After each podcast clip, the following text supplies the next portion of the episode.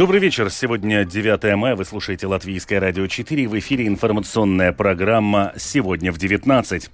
Служба госдоходов призывает граждан быть осторожными и остерегаться мошенников, которые действуют от имени учреждения. Девять административных процессов и один уголовный. Таков итог сегодняшнего дня. Латвия и Эстония подпишут меморандум о сотрудничестве по обеспечению поставок природного газа. Союз зеленых крестьян еще продолжит обсуждать вопрос о своем кандидате на пост президента. Об этом и не только более подробно далее в завершении прогноз синоптиков на предстоящие сутки. Оставайтесь с нами.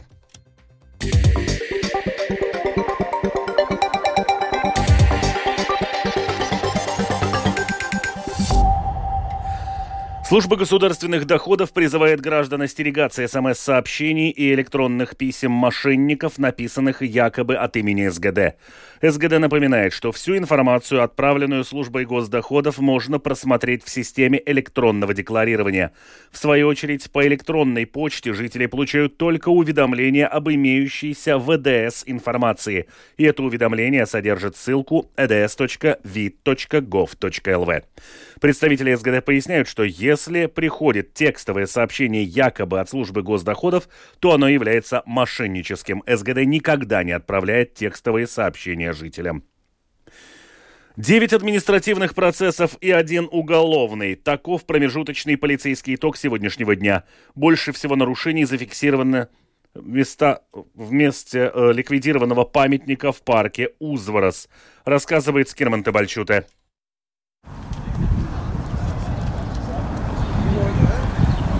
На подступах к парку сегодня необычно тихо. Полиция перекрыла движение автотранспорта.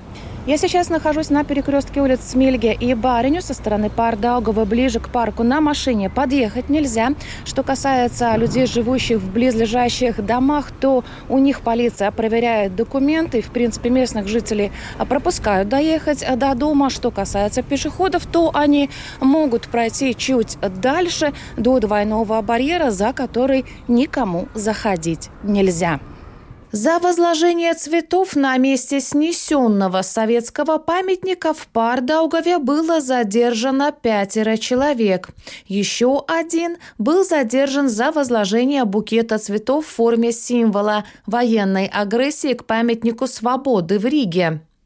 Разрешенное возложение цветов на могилы советских солдат на Покровском кладбище прошло спокойно.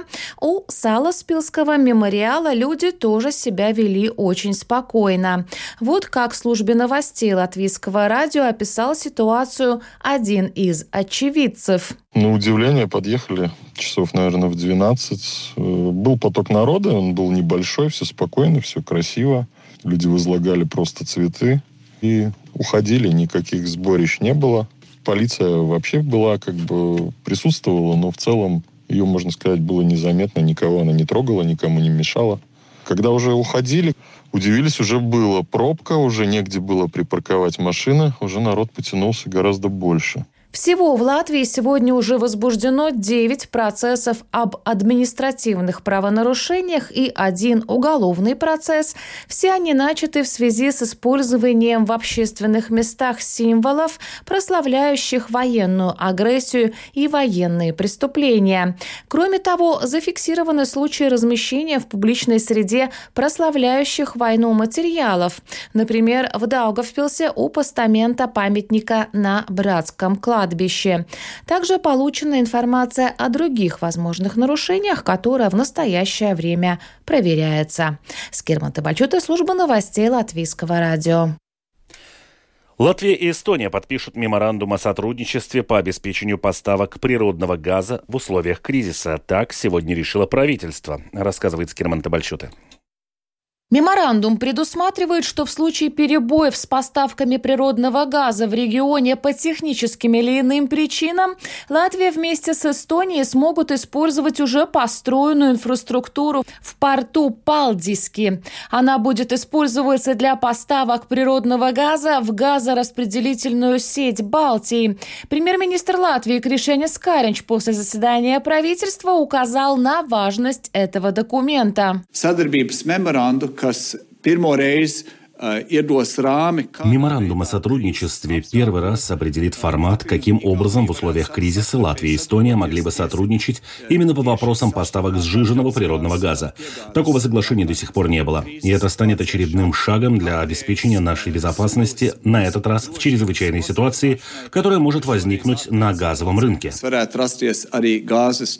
В ближайшие два месяца обе страны договорятся о конкретных условиях поставок и обслуживания регазификационных судов на терминале. Ситуацию комментирует министр климата и энергетики Раймонс Чударс.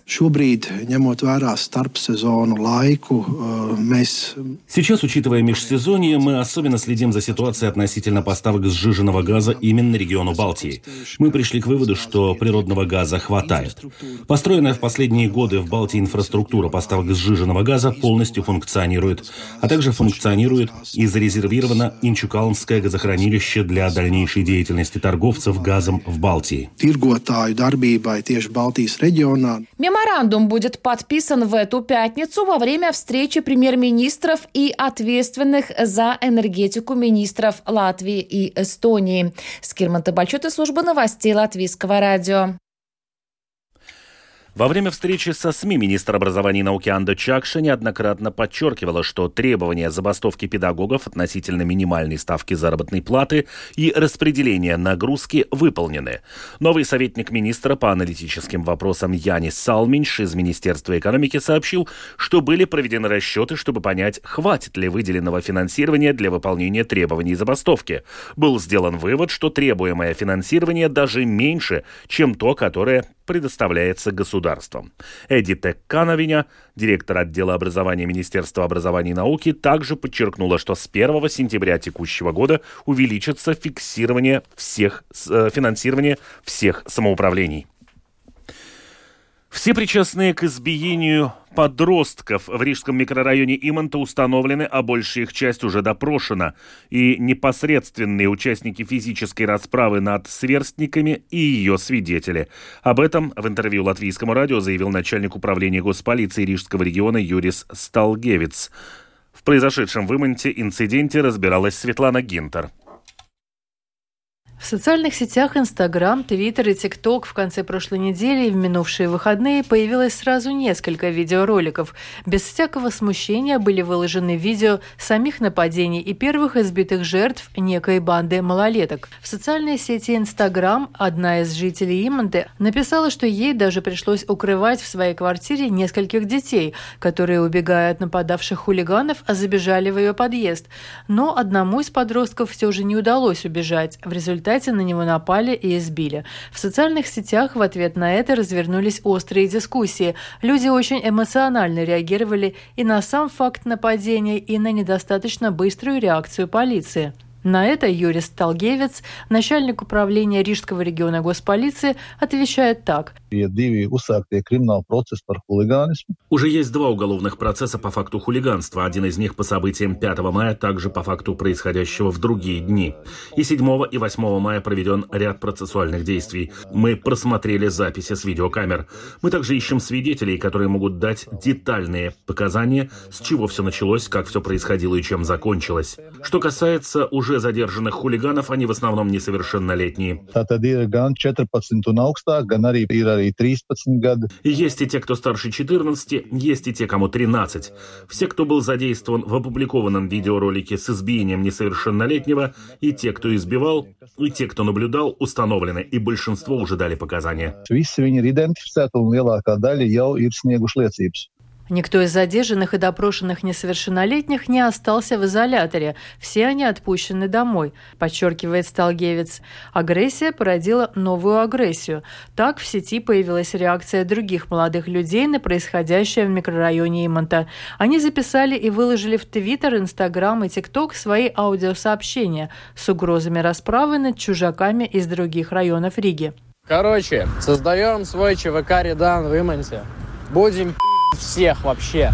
Бурцемских, блядь, золотутских, блядь, да кого угодно будем просто потому, что они не иманские. Олег, чья семья тоже живет в микрорайоне Иманта, поделился с Домской площадью своими мыслями о происходящем. значит, кто-то хотел устроить суд Линча, и, значит, их задержали. То есть, насколько я понимаю, задержание сейчас полиция проводит не с теми, кто там, типа, беспределит, а с теми, кто с ними решил начать бороться, да? Юрий Сталгевец уверяет, что у жителей Иманты нет основания из страха менять привычный образ жизни, перестать водить детей в школу, садик, кружки или секции. Все спокойно. Полиция делает свою работу. Светлана Гентер, Латвийское радио 4. Союз зеленых и крестьян еще продолжит обсуждать вопрос о возможном выдвижении своего кандидата на пост президента, сообщил председатель фракции СЗК в Сейме Виктор Валайнис.